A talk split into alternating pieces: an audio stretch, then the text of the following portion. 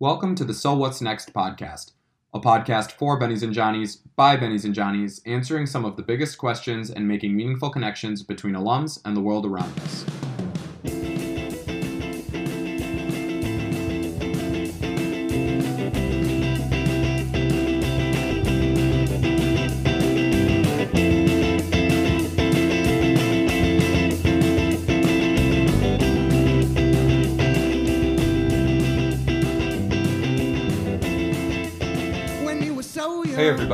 Back to So What's Next, a podcast helping alums and students navigate uncertain futures through stories and narratives from those who have experiences to share. Finding your true north is covered in hyperbole and cliches. How many times have you been told to follow your passion? It's a message that appears in everything from graduation speeches to job ads. We even say it ourselves. Finding your passions is hard enough learning how to work with your real passions every day, that much harder. Many argue that the biggest purpose of attending college is to find and pursue your passions. But how can a four year stretch piled with papers, tests, extracurriculars, and new everything really give the proper time to reflect and pursue what is most important and what you're passionate about? According to a 2019 Deloitte survey of 3,000 full time US workers across all job levels and industries, only 20% say they are truly passionate about their work. Research that others have conducted show that many, if not most, of us do not know how to pursue our passion, and thus we fail to do so. Many of us want to pursue our passions, and our companies, colleagues, friends, and family commonly encourage this too. But the fact is, we often don't know how to do this, or even where to start. Viewing passion fluidly, as a challenging, ongoing process that can and should change over time should be welcomed. After all, it could lead you to traveling the globe and adventuring with some of the world's leading brands, influencers, and explorers. That's exactly what happened to Scott Kranz, SJU class of 2007, when he decided to leave his cushy desk job and begin a new life filled with adventure, photography, and filmmaking in some of the world's most beautiful places. And I have to say, if you don't already follow Scott on Instagram, I recommend you do so after this episode. It's certainly worth a follow. Thanks for being here, Scott, and welcome. Thanks, Andrew, for having me. Uh, just honored to be here and looking forward to our conversation. Yeah, yeah, me too. Before we hop into the bulk of this episode, I'd love to know what you've been up to recently. It looks like you just got back to your home in Seattle from a pretty sweet trip to the American Southwest. That is right. Yeah, I I actually took a road trip down to the Southwest. Spent most of my time in Utah. I was down there um, on a photo shoot with a uh, a client uh, for Sony, shooting a kind of an exciting conceptual project um, with a, another colleague, and uh, all of it will be rolling out next uh, month, which is June as of the time we're recording this. But um, one of one of my most exciting projects I've shot in in some time, and I can tell you right now, it's we ended up creating some visuals that are pretty much unlike anything I've created before. So I'm truly excited, and I have to be patient and, and be, before we roll it out uh, in June. You're set up quite the teaser there. So, in order to be working with brands like Sony and doing these incredible projects in Utah and some of these remote beautiful places. You must have quite a journey to get to you know doing brand photography for somebody that large. So why don't you tell us a little bit about your journey and how you ended up where you are today doing the work that you're doing as an artist? Um, what did you go to school um, for at st john's? And what professional direction did you take after college before ultimately getting to where you are now yeah, my my story is one with a lot of twists and turns, uh, but uh, it yeah, no doubt originates at St. John's.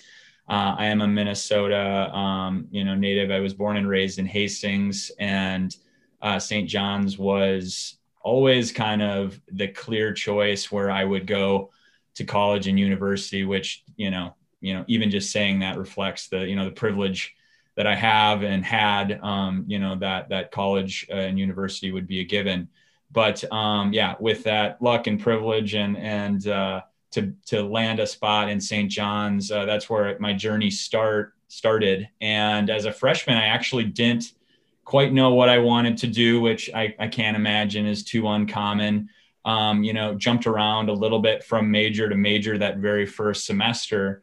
And um, it was really only that uh, second uh, spring semester, that freshman year, that I discovered philosophy at St. John's. And um, despite that being maybe a smaller department, I'm not sure what it, where it currently stands today, or maybe you know a uh, you know a, you know unusual uh, choice for you know whatever path you might take. It was something that absolutely resonated with me, and I didn't hesitate too long to make philosophy my major and uh, that was my major through and through. And also, I happened to study uh, both business and French, which were kind of a double minor uh, as well, which again might be unusual. But those those also kind of you know maybe if I didn't even know at the time, laid some foundation for where the journey took me ultimately. But uh, to stick with the the chapter of of, of St. John's, um, you know, it uh, really thoroughly enjoyed my my four years there. I met my beautiful wife, uh, a Benny, uh, through track, and um, following St. John's, um, decided to go into the law, and uh, that choice was largely a function of my recognizing the skill set that I enjoyed as a philosophy major, and um, which is a skill set that is you know fully utilized and um, and emphasized in the law as you know as a law student and eventually as an attorney. So um, started in law school in in uh, in st paul following st john's. I didn't didn't skip a beat. I went right in but make no mistake i did get some you know travels in through the travel abroad you know study abroad program at st john's which was fantastic. And smart which, smart um, which also does relate a bit to kind of the origins of photography for me I, I know that that's kind of where I maybe started taking, you know, some imagery uh, connected with travels and outdoors. And again, it was it was definitely a hobby at the time. But uh, you know, following graduation and then law school, and as law school tend to, tends to do, uh, leads leads individuals into uh, you know private practice or or legal practice of sorts. And I found myself at a um, you know a bit of a high powered litigation firm in Minneapolis, and that's that's truly my original career as a as a litigation attorney in Minneapolis, which was incredibly exciting uh, and ch- challenging in in so many ways, including you know good intellectual ways. And uh, that's that's really where things started out for me um, in terms of my career, and before we even you know had the thought of of moving out of Minnesota. So, so was there a moment when you knew you wanted to switch your career trajectory? Because, I mean, philosophy major at St. John's, you go and get your JD, you end up at a, at a very high profile law firm in the Twin Cities. What was the moment like when you knew, and how did you know? Um, because I think that there's a pretty clear distinction that you can make, even in that story of, you know, doing something that you're good at and, and makes good money, and there's a life out of that and then understanding that there's passions involved and that the road might not be as clear. There had to have been something that clicked in a moment that really made you make that leap.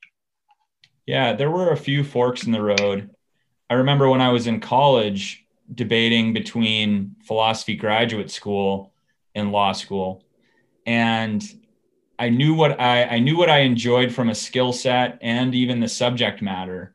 And it could have been that I had had chosen a different path and went into philosophy graduate school school. And who knows what my story would would have been like had I made that choice. But I ended up making you know I just ended up making the choice I did went into law school which even though I don't currently practice law I don't regret in the least. I do believe in the in the dots connecting um, which we can definitely get into later. But uh, another fork in the road was undoubtedly after a few years of practice in Minneapolis. You know, it was an exciting time. There's no doubt. And uh, but after a few years, I did get a bit of clarity and asked myself if at least that type of practice, if not the law as a whole, was the best fit for me in light of my personality and the lifestyle that I wanted to live. And there was still probably more question marks questions than answers at that point in time. But one thing became relatively clear, which was I was ready and willing to try out something new. And that something new ended up being both a move to the Pacific Northwest. My wife Jill is uh, is uh, is originally from Washington, and we we moved uh, to Seattle in 2013. I did pick up the law again in Seattle, but at a much smaller firm, and uh, and so I was able to experience a little bit of a different kind of legal setting. Um, but at the same time as as my my story you know it, it, as my story is told that also was the moment i just discovered the outdoor scene in the pacific northwest. And it's it's hard to miss it i suppose when you're really out there. Um, it's pretty much everywhere you look yeah it's um, it's uh, stunning that's for sure so let, let's let's make a pivot here and talk about photography now as a passion and a business because that's that's what you're currently doing and pursuing um, how did that love for photography develop? And it sounds like you just touched on it. It, it really started to, you know, take leaps and bounds when you moved to the Pacific Northwest. Um, how did you build up the confidence and courage to um, take on those skills and passions and turn it into a business? And now that it's 2021 and you've been there for eight, nine years, there must be a difference in the approach to your craft when it's a passion versus when it's your livelihood too. Yeah, all good questions. Uh, the steps I took early on were doing, you know, a number of things. Uh, one of when one of which was just kind of improving the craft uh, of photography, recognizing that it was something that gave me joy and that I wanted to take seriously, and you know, and so basically soaking up all that I could in terms of what I could learn. Um, uh, you know, the experiences that, that I could, uh, you know, um, develop, um, connecting with other more established photographers, both hobby photographers and professional photographers at the time, learning what it was like to become a photographer, utilizing those resources and those, the, the community that you have, whether it's whether it's a community through your you know university or your original career or your geographical community just making making use of that. And uh, after developing and strengthening that skill set and, and doing that due diligence as a as an you know a then attorney would do, I, I came to the point of of wanting to try something completely new out. And that at that time, back in at the beginning of 2015, was that something new was photography. You know, a seemingly 180 degree turn from my legal career, but it was something that clearly excited me so much that um, I was willing to give it a try, give it my best. At the time, I said I would give it, you know, give it my best shot for a year and see how far I could take it and reevaluate after a year. And again, incredible privilege and opportunity to even test, you know, a new career like that out. Um, but uh, yeah, I'm now in my seventh year and uh, and I, I, can say I haven't looked back, but at the same that would that would maybe be a lie. You know, I'm I'm always looking looking back at where I where I came from and what I've learned, and that informs um, you know the direction that I'm taking into the future. And I can tell you, year in and year out is a constant learning experience. And um, you know, I you know was maybe a bit presumptuous at the very beginning and um, although I, I you know had great successes leading into my first several years of, as a photographer i can tell you right now even to date this year i'm learning more than i ever have especially about the business side and um, yeah and am, am just growing every single day every single week in terms of of not only being a freelance photographer but also a, a business owner Right. and and I want to dig into that a little bit because I I think a lot of people in, the world of of Instagram and in the world of of digital media they'll subscribe to the ideas of dream jobs um, and there's this I don't know if stigma is the right word, but we'll call it stigma. There's this stigma of, you know, are dream jobs really achievable? And why are they so hard to achieve? And are they as hard to achieve as they seem? And so you, you, were you were digging into that, into your progress through photography and, and what you're learning and how you're continuously learning. So, do you do you even subscribe to the idea of a dream job? Would this be your dream job? Um, and if so, what makes it that? I, I believe I would subscribe to the concept that there are there is a dream job for each of us.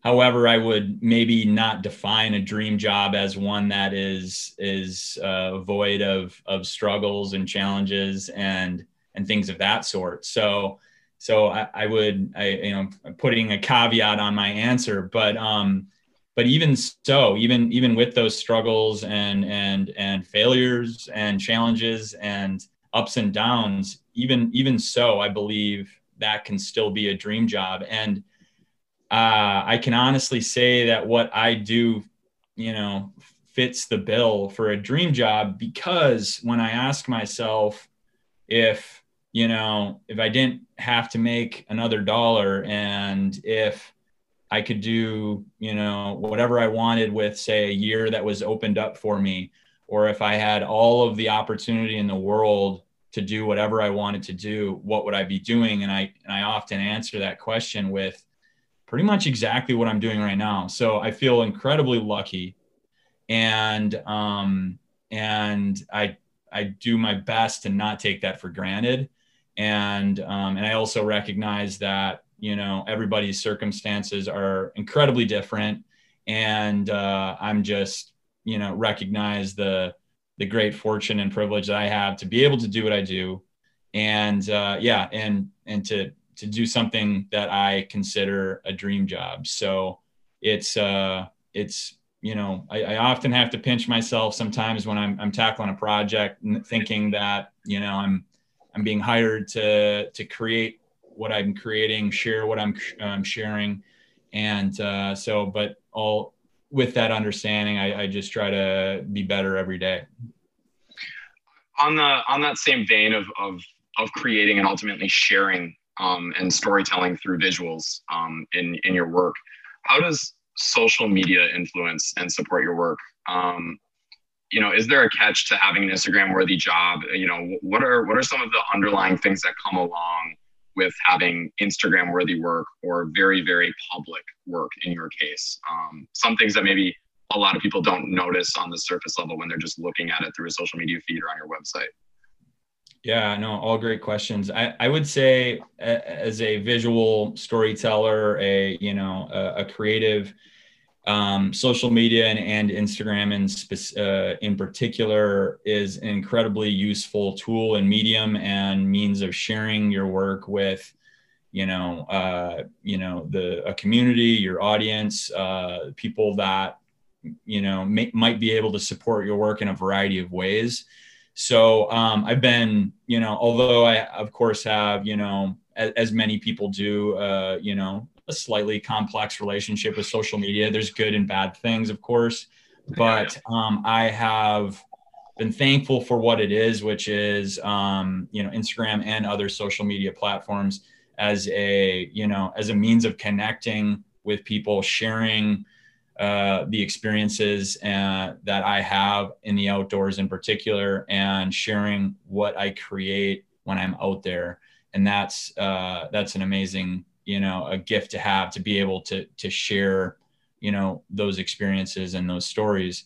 Um, in in terms of you know uh, the social media and you know the the appearance it can give you know I, I have always said from the beginning I, I really treat social media as this and, and Instagram in particular more so as my gallery of images as opposed to a recording of of my life and, and certainly not my you know my private life. Um, so it's it's more than anything uh, kind of a a highlight reel. And so if your approach or you know your you know your your use of social media is is some some you know assume it's it's supposed to be representative of someone's life well how I use social media, which again is is essentially as a gallery of my edited, you know, uh, imagery and and visual work. Um, that's you know, there's there's a conflict there, but with that understanding, with how I use it, I I feel um, I use it in a healthy manner and in an effective manner that complements my business. And uh, it's at the end of the day, I've I've I've made some of my closest, you know, uh, friendships and adventure partnerships and whatnot with people that I've happened to connect with on social media because, um, you know, I see, you know, another person has, you know, was visiting a mountain that I just visited or uh, heading down to the south, the southwest and um, at a spot that I, I'm soon to be at.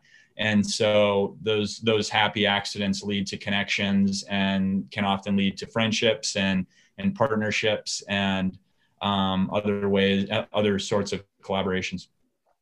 I think that's a super good um, success story or analogy for how to really take advantage of, of social media, whether or not you have, you know, 400,000 followers on Instagram or whether or not it's, it's your personal tool. I think you, you, you nailed it at the beginning. Everybody has some sort of tenuous relationship with social media in some way or another. And it, it only seems to compound on itself with, with every year that it, it ages, um, social media that is. Um, and if you can find ways to leverage it and, and use it in, I think, the inherently good ways it was intended, um, community, um, you know, making friends, learning, you know, harnessing your curiosity and, and learning more about somebody else and the work that they're doing, um, a lot of good can come from that. And, and I think what you just described is something that everybody that's listening to this should try to also prescribe to, whether it's for their their business or their startup or their personal lives too. There's there's a lot of you know difficulty in navigating the the, day-to-day with social media and, and there definitely are good things when you scrape away all the dark um, that you can take away from it flipping to all the stuff that happens before the pictures come out all beautiful on on instagram and on social media and the prints there's got to be a lot of ambiguity that you navigate um, i've been following you for quite a while now and it looks like it's a lot of overnight drives, really remote areas, um, sleeping in the camp in the back of the truck or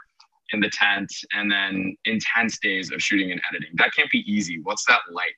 Um, does that play at all into maybe why you need to be so passionate about something like this in order to be successful? Yeah, I mean, to the to the extent those are difficulties, you know, uh, long late night drives and and uh, sleeping outdoors and uh, you know, being subject to mosquitoes and and uh, uh, and things of that sort. Don't get me wrong. There's there are times when I'm completely exhausted and my legs are are zapped with exhaustion and and, and things of that sort. But um, you know, when it comes to adversity, that's got to be the best and most privileged kind. And uh, so there are definitely pros and cons and um, you know those days when i when i you know because my work is physical and and that's by design you know as an outdoor photographer i'm often needing and wanting to shoot some of the most remote and uh, you know rugged you know landscapes that i can find. And um, which leads to you know being in my you know mid 30s uh, can be and lead to an exhausted body and uh, you know and mind. Um, but even so um, the pros are are you know outweigh any such cons and any other cons a million times over in my opinion. And uh, the joy of, of, of experiencing what I experience, witnessing what I witness, and then sharing what I create out there is is so fulfilling and really keeps uh, my drive alive.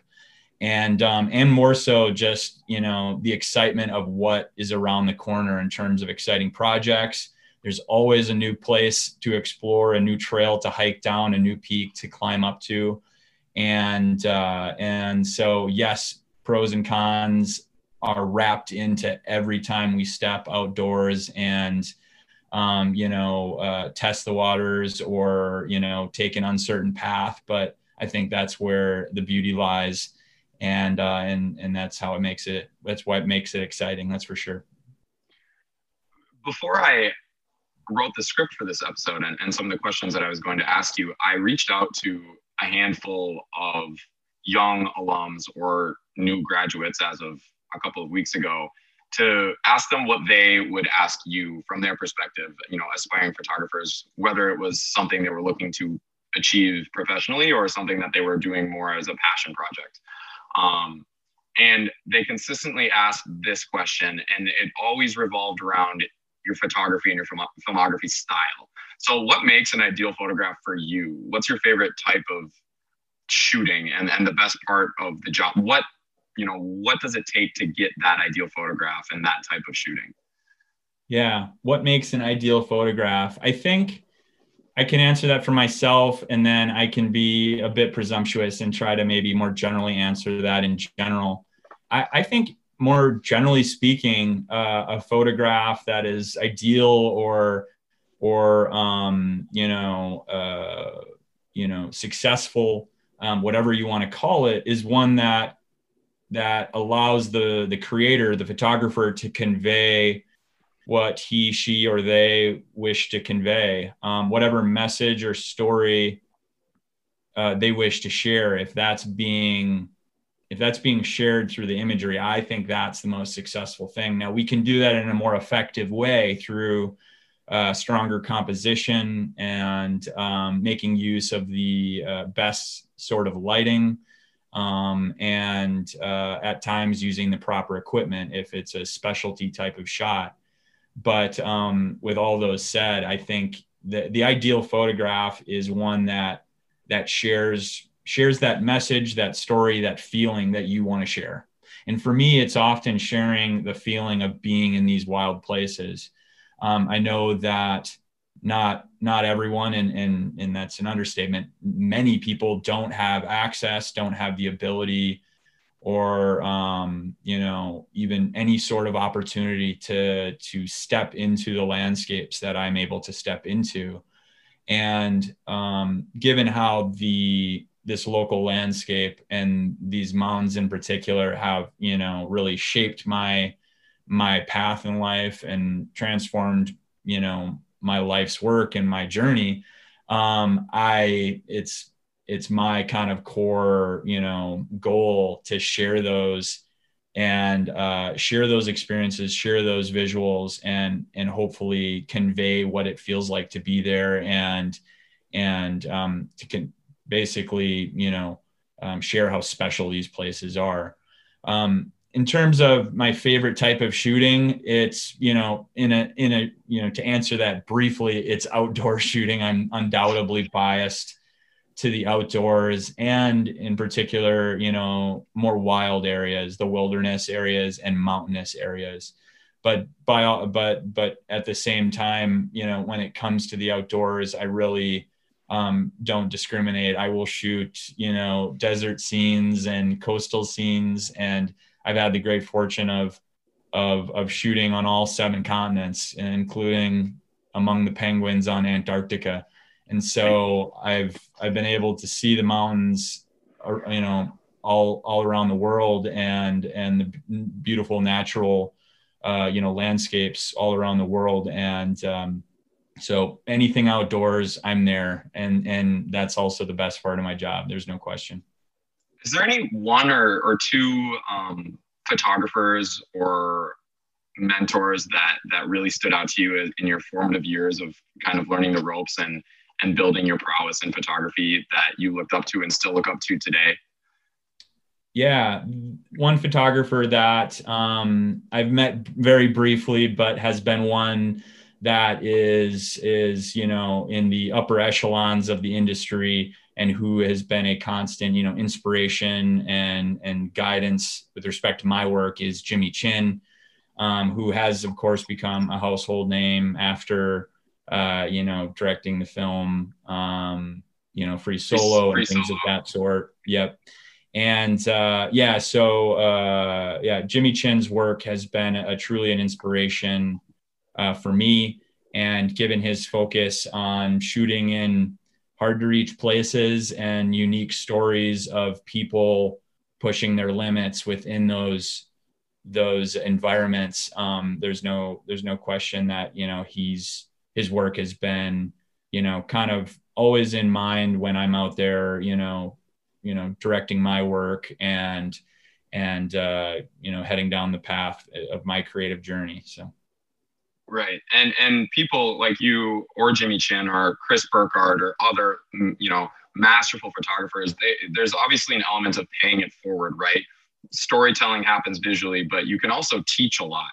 Um, photo education looks like it's a big component of what you do, offering photo instruction, courses, workshops. It actually looks like you just released a workshop in Mount Rainier National Park in late July, I think I saw, um, with a colleague and a National Geographic contributor. Um, in a continuously photo driven and, and digital moment driven world, it seems like more people are becoming interested in learning about the intricacies of photography and the ability to storytell in that way. Tell me a little bit more about how these courses and workshops contribute to the work you and other people in your field are doing.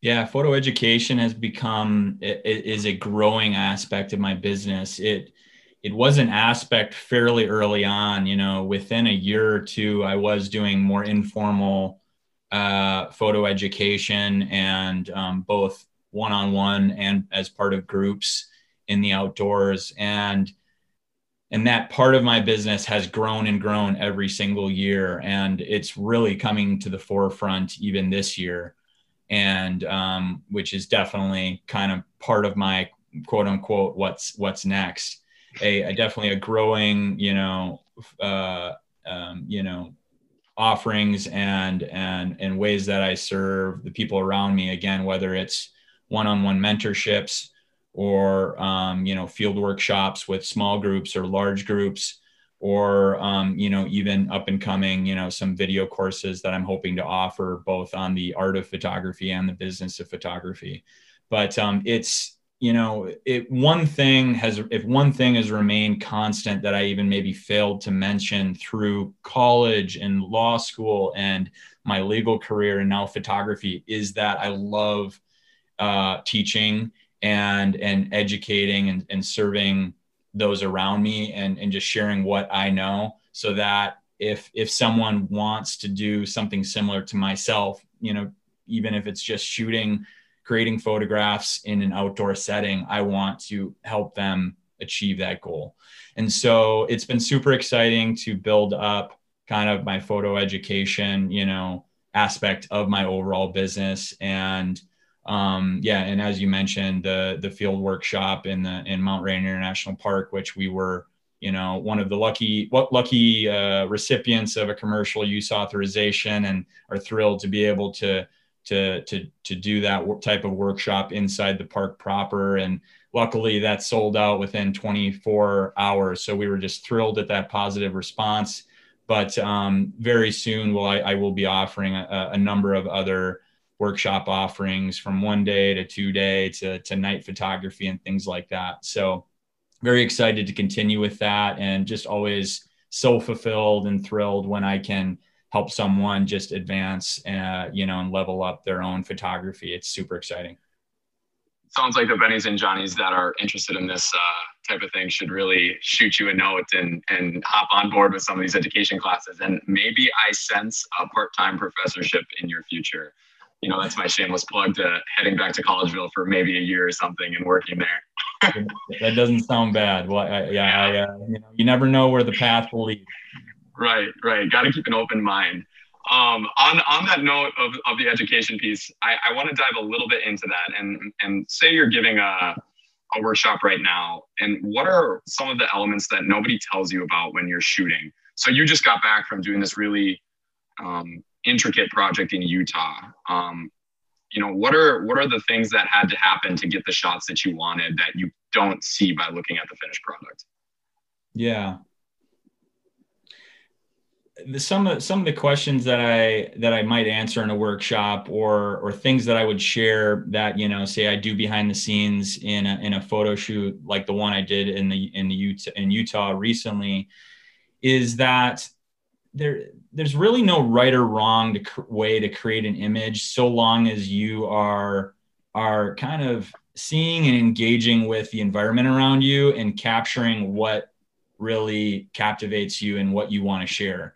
I, I have been part of certain workshops and other kind of you know you know settings in the field where I'm giving some instruction or some guidance, and it's not uncommon for a a beginner photographer to ask me what they should be shooting or what settings they should be using uh, to to create a, a good photograph or um, you know what gear do they do they need that they don't have to achieve the next level? And um, all fair questions and questions that i asked myself when i was learning and, and very early on but it's become clear to me that there's no one piece of gear there's no particular camera setting uh, there's nothing in particular that you that you can just automatically point your camera at to create uh, a, a quote unquote good photograph. It really it really just has to reflect like your experience and your perspective of of the surroundings that you happen to be walking through or climbing through or traveling through and if you are ultimately creating what captivates you and it it it comes through in the final image like that is a success but um and to to more directly answer your question about like what all goes on behind the scenes you know it, it varies sometimes i really pre-visualize a particular image and on other times uh, it's quite spontaneous and impromptu um, and uh, you know to use the the example of of uh, my recent utah trip that was a very unique type of shooting in um, kind of unique desert formations, actually in the nighttime.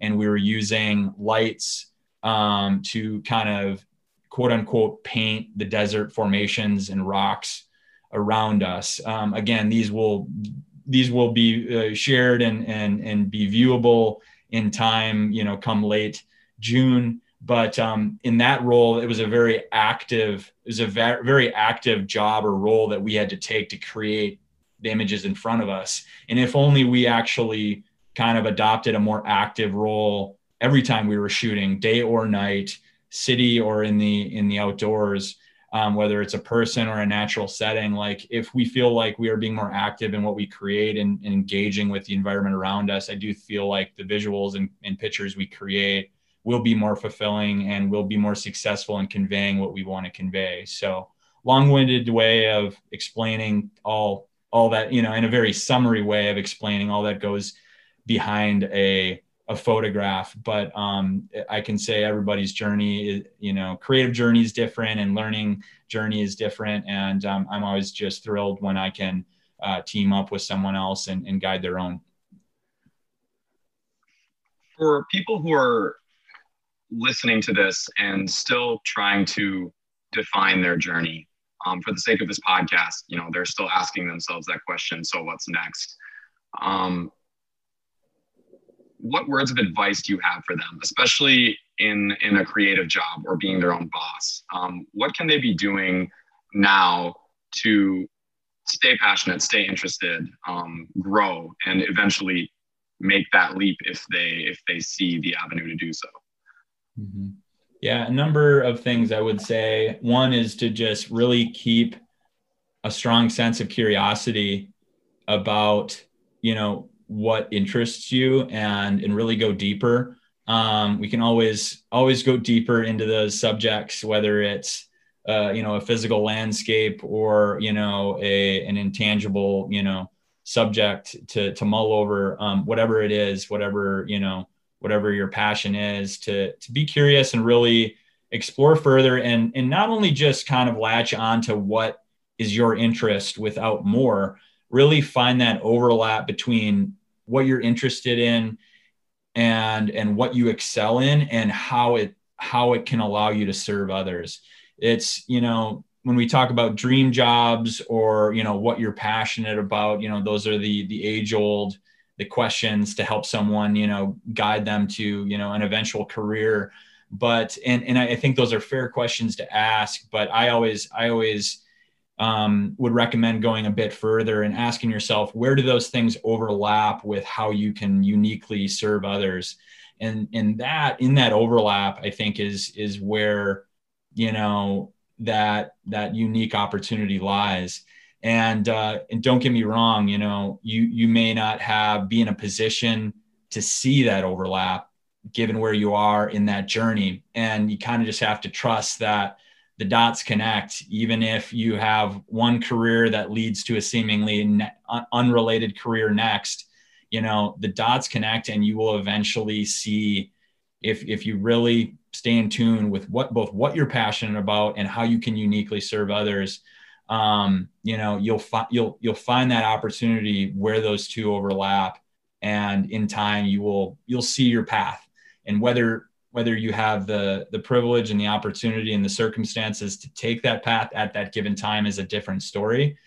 You may or may not ha- have the ability to do so but in time i would hope that once they do see that overlap and that opportunity that they can they can eventually take that path because i would i would call that your your life's work your calling your your reason to be whatever you want to call it. Your true north. Yeah mm-hmm. that's a that's a great that's a great way to end and pivot into the last question lots of uh, wisdom to take away especially from that last piece there um, we'll end this podcast the same way that we end this podcast with every episode and and that's asking you scott so what's next? Um, I'm really looking forward to hearing this from you in particular, as I'm sure there's there's plenty of fun things up your sleeve. You did touch on it with the workshops at Rainier, um, but I'd love to hear what the rest of 2021 and beyond looks like for you.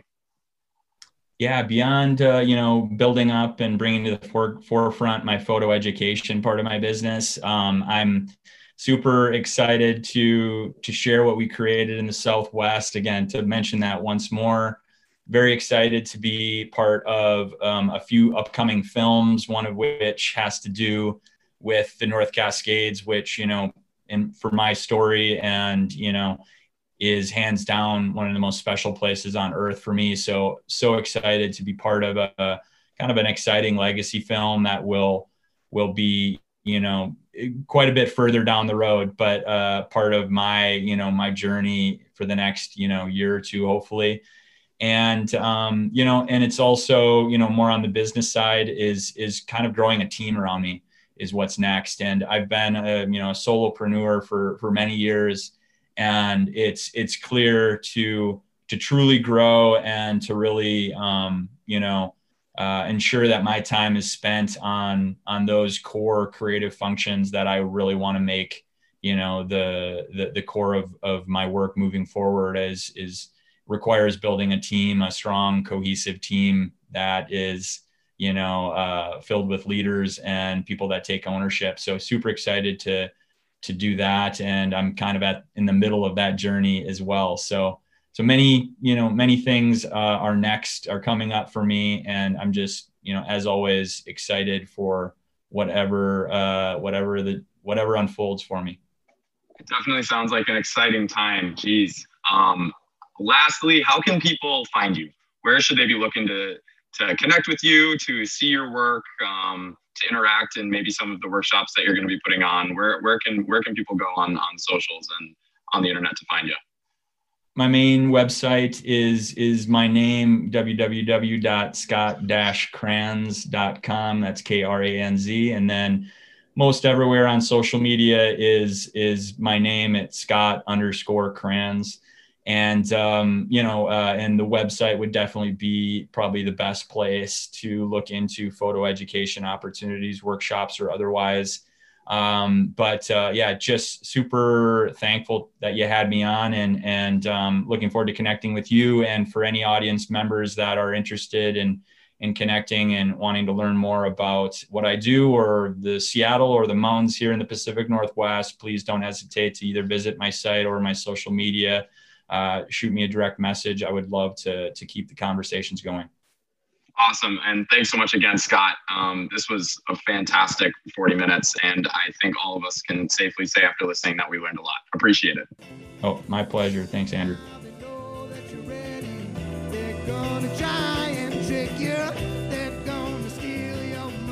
Thanks, everyone, for tuning in to this episode of So What's Next. If you have any questions about this episode or would like more resources, please DM the Yak Instagram page or email us at csbsjuyac at gmail.com and we will get in touch. Joining us next month is CSB graduate Jonna Van Doon, whose incredible career spans from working at Pillsbury, in the White House, the Republican National Convention, Koch Industries, the U.S. Chamber of Commerce, and more. Make sure you tune back in to give it a listen in the middle of July. In the meantime, subscribe to So What's Next on your platform of choice and share it with your friends. We are looking forward to seeing you here next time.